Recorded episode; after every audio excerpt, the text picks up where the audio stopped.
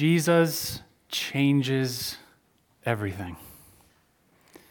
When he enters into a situation, he transforms it.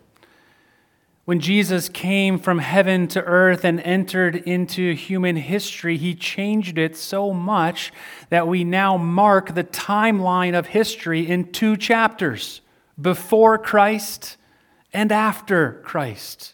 Jesus changes everything. When he comes into a person's life, when he enters into a person's heart, he changes everything. We saw that last week in our first sermon in this series, Meals with Jesus. He entered into the life of one Levi, a tax collector, and changed Levi's life. At the beginning of the story last week, there was Levi alone on the beach in his tax collection booth, condemned by the world around him. But by the end of the story, when Jesus said, "Follow me," he brought him to his table. Levi is no longer alone, but he's in fellowship with others and with a seat at the table of our Lord. Jesus changes everything. And in today's story, we see that transforming power is not just available to individuals like it was for Levi, but to whole communities, 5,000 families.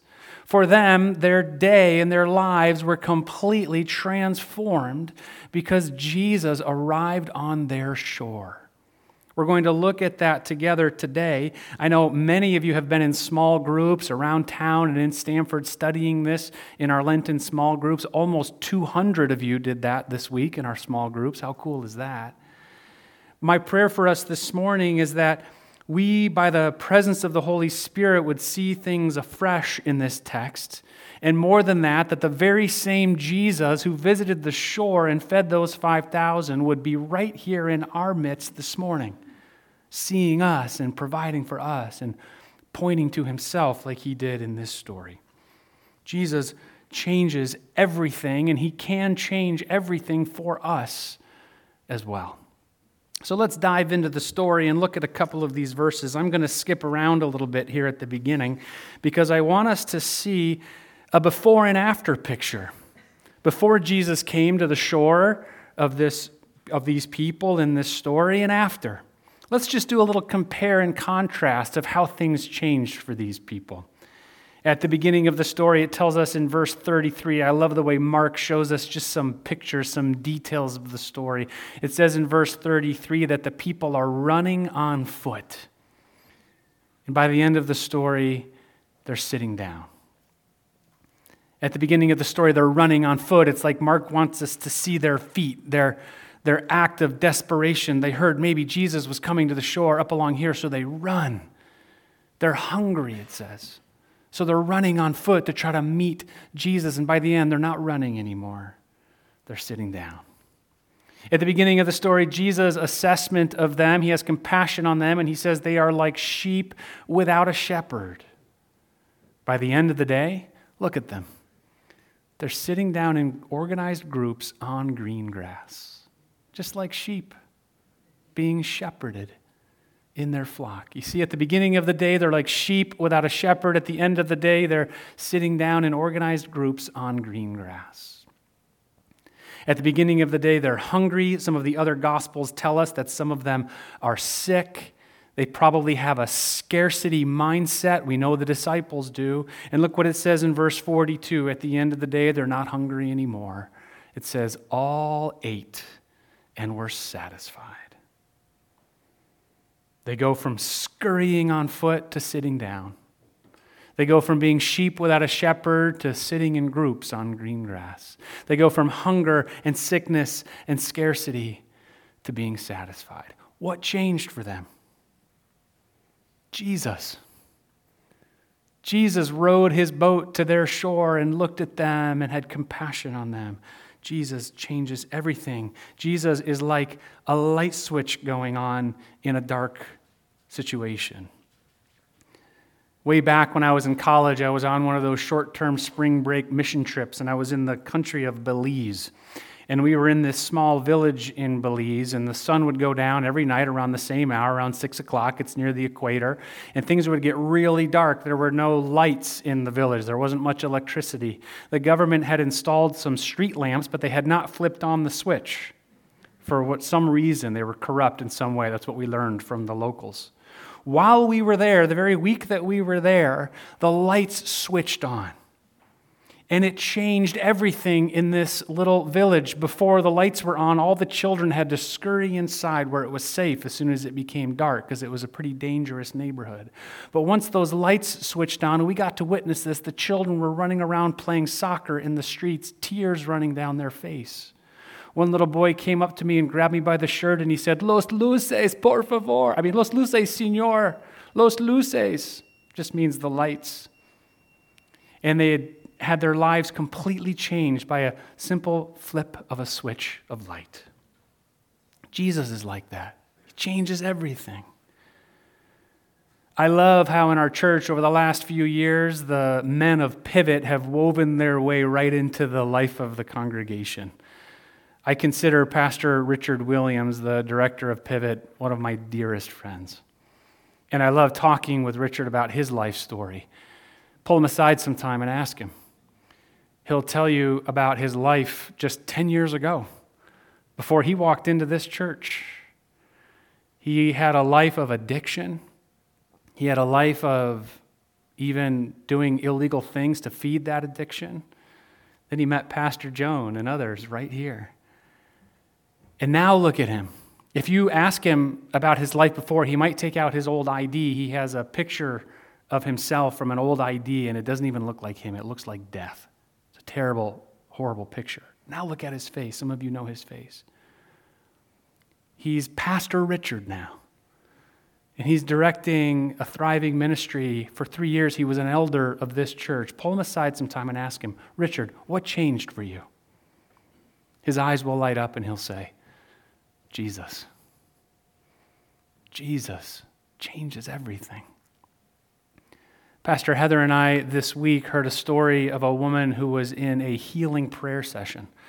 She thought her life was going along pretty well, and she got in this healing prayer session, and she realized through the Holy Spirit convicting her that she had something buried deep down in her, and it was unforgiveness. Something had happened to her long ago, and she had never forgiven the person for it. And the prayers encouraged her to offer some forgiveness for the person, and they watched as she prayed that the expression on her face changed.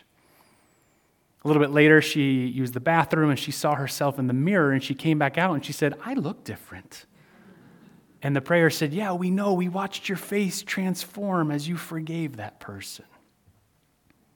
Jesus changes everything. He changed everything for the 5,000 families that he encountered on the shore of the Sea of Galilee. And I want us to examine this a little bit closer, because I want us to ask the question, how did Jesus change their lives? Because if we look at that, we might get a clue into how he might change our worlds, our lives, our situations as well.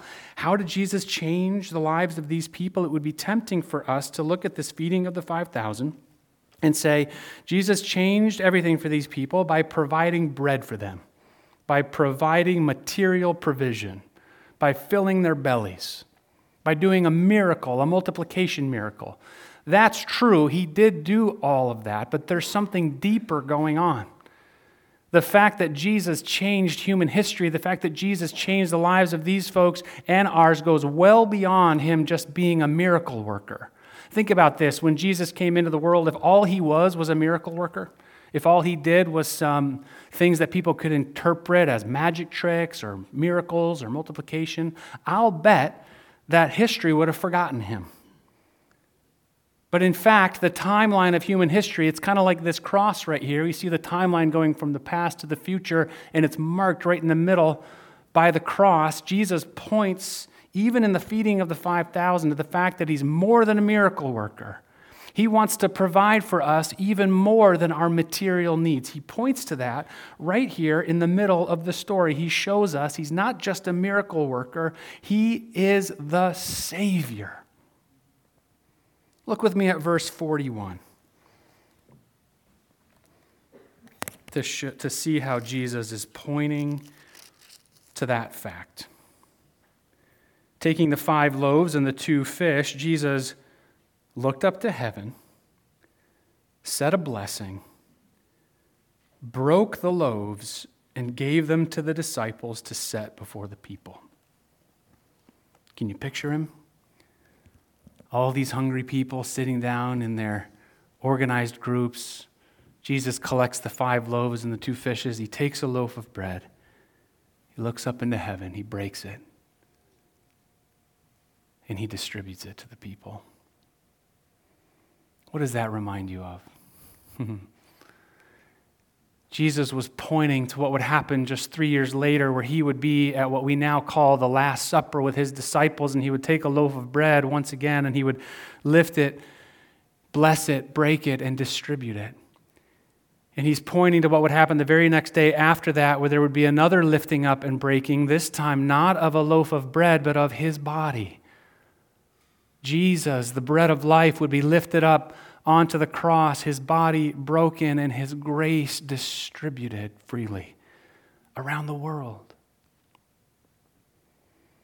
I love this little phrase in verse 41 where it says, he looked up to heaven and then blessed the bread and broke it.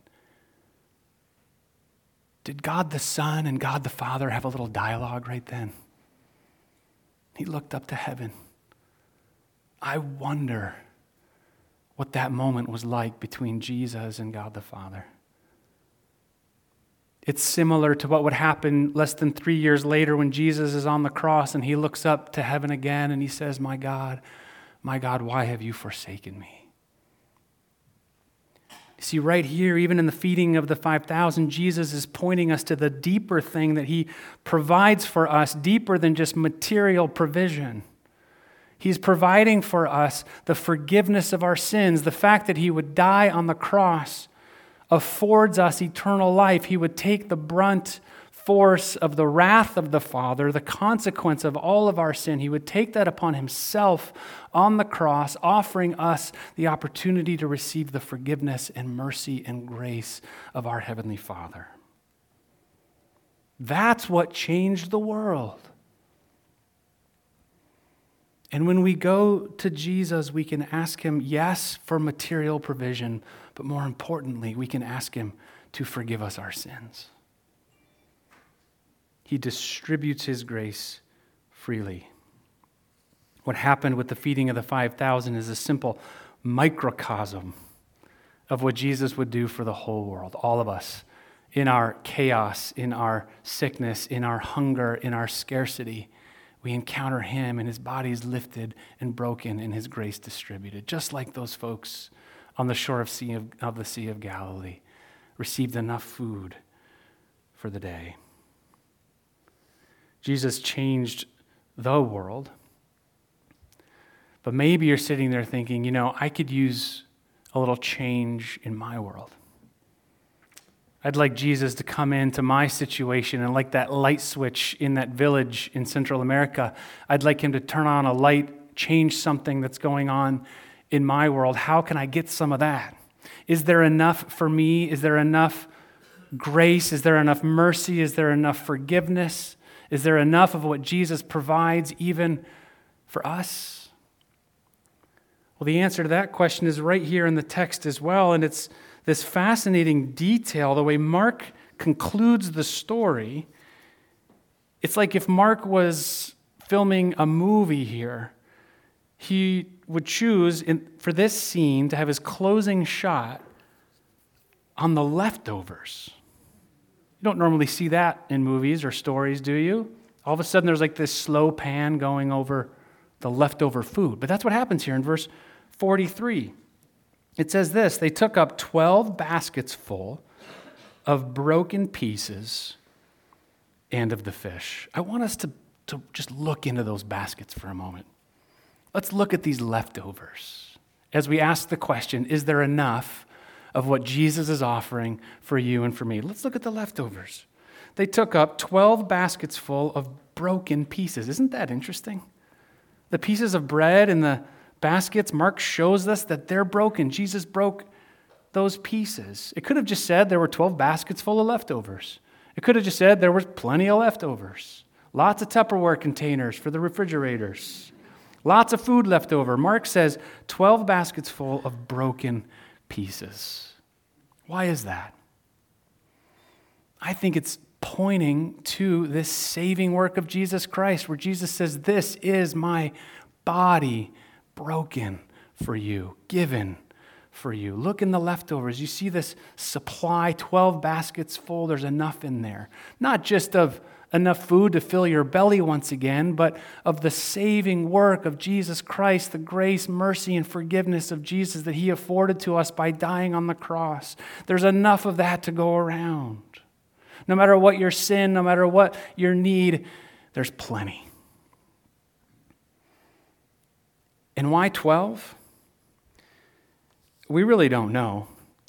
I wonder if Jesus made sure there was 12 leftover baskets, nice big full baskets, one for each of his disciples.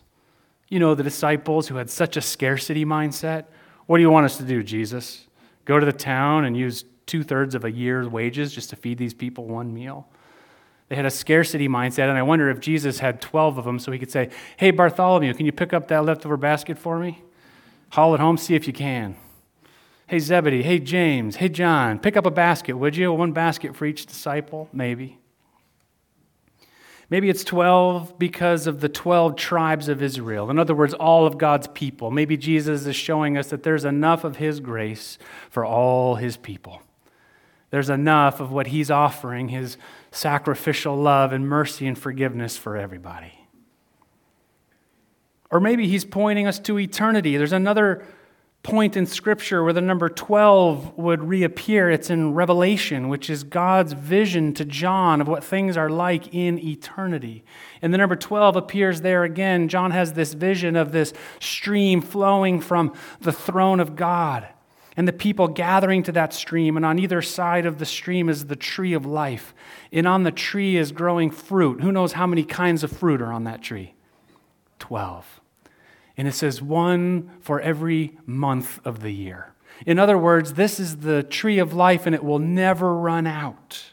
We never need to have a scarcity mindset when we think about the provision of God that he will be providing for us for all of eternity. You know what else it says about that tree? It says the leaves are for the healing of the nations. Boy, our nations could receive some healing right now, couldn't they? Mark focuses his attention on these 12 baskets full of broken leftovers as if to say to us, there's plenty for you. There's plenty of God's grace. No matter what your need is, no matter what your sin pattern is. And if we understood that, if we understood what Jesus was offering, we too might run on foot. We too might understand the value of what Jesus is bringing us. We might have that desperation in our hearts that we would run to him and say, wherever he's going, I want to meet him there and get what he's providing. That's my prayer for us this morning. I've been praying all week about this word, and I've been praying really for you, for everybody who would hear this. And my prayer has been, Lord, since you rose from the dead, that means you're still alive. You realize that, don't you? Jesus rose from the dead, which means he's still alive. You know, Jesus said, wherever two or three are gathered, he's right there in our midst. So you know what that means, right? He's here. And I've been praying that we would have an encounter with Jesus, just like the people on that shore had an encounter with Jesus. And I've been wondering in my mind, you know, Jesus, when he rowed his boat to the shore along the Sea of Galilee and he saw the crowd, it says that he had compassion on them and he saw that they were like sheep without a shepherd. And I've been wondering if Jesus rowed his boat in the Long Island Sound right up to Greenwich, what would he see? What would he say about us? If he saw you, if Jesus walked in the door right now, I love what it said last week. He saw Levi, and he knew all about Levi, and he didn't condemn him, he invited him. And it says in today's text, he saw the crowd, hungry, sick, desperate, and he had compassion on them. What if he saw you? What would he see? What would he see as your need? What would you present to him as your need? Go beyond the material for a moment. You know, the people had no idea. They got their bellies filled that day, the feeding of the 5,000. They had no idea that he was offering something way more profound, way more life-changing. So I know sometimes when we think, Jesus, here's what I need that promotion at work, or I need my kid to get into that college. We saw this week in the news just how desperate we are for that. Or I need this material provision or that material provision. And Jesus says, yes, I delight in providing. I'm a shepherd for my sheep. But also look to where he's pointing. Look to this deeper need that he points us to. His broken body, his death on the cross, the distribution of his grace that we're going to celebrate in just a moment at the table. I want us just to spend a moment in silence, imagining Jesus seeing us. Tell him what you need. Offer him your heart. Bring to him any unconfessed sin, any unforgiveness, any darkness or doubt.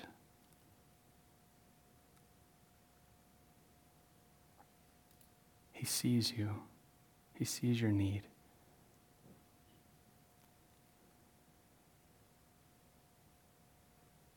Now see him on the cross.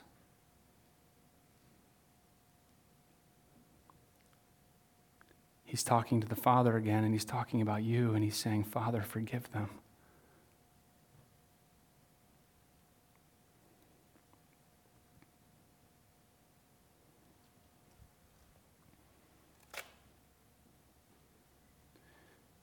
Now I remind you of what it says in Scripture that our Lord Jesus, on the night in which he was betrayed, took bread. And after giving thanks, he broke it. And he said, this is my body given for you. Do this in remembrance of me. And in the same way, after supper, he took the cup and he said, this cup is the new covenant in my blood, which is shed for you and for many, for the forgiveness of sins. Do this whenever you drink it in remembrance of me. Therefore, whenever we eat this bread and we drink this cup, we proclaim the mystery of the faith. Christ has died. Christ is risen. Christ will come again. Let us pray. Jesus, I pray that you would visit our shore just like you visited the shore of the Sea of Galilee, and I pray that you'd see us, and I pray that you would supply for us in this meal our deepest need, which is the forgiveness of our sins. Meet us at this table, feed us, and I pray that we would bring to you our hunger, our scarcity, our chaos, our confession that we're like sheep without a shepherd, and that you would exchange all that. You would shepherd us, you would supply for us, and that we would be satisfied by your grace. In Jesus' name we pray, amen. In a moment, there will be two stations up here at the front of the sanctuary and also two stations in the balcony. You'll be invited to come to one of those stations. The first server will have bread, and if you need gluten-free, just tell that to your server. The second server will hold two cups. You can dip it in one or drink from the other. I would encourage you, as you stand up out of your pew and head towards the communion stations, to ask the living Christ to meet you in this meal, to point you to his saving work, and to receive what he's distributing, which is his grace. There's plenty for all of us. I invite the servers to come forward at this time. While they're coming forward, I remind you that there are prayer stations around the sanctuary. If there's anything on your mind or your heart, you can approach those. They are trained and confidential.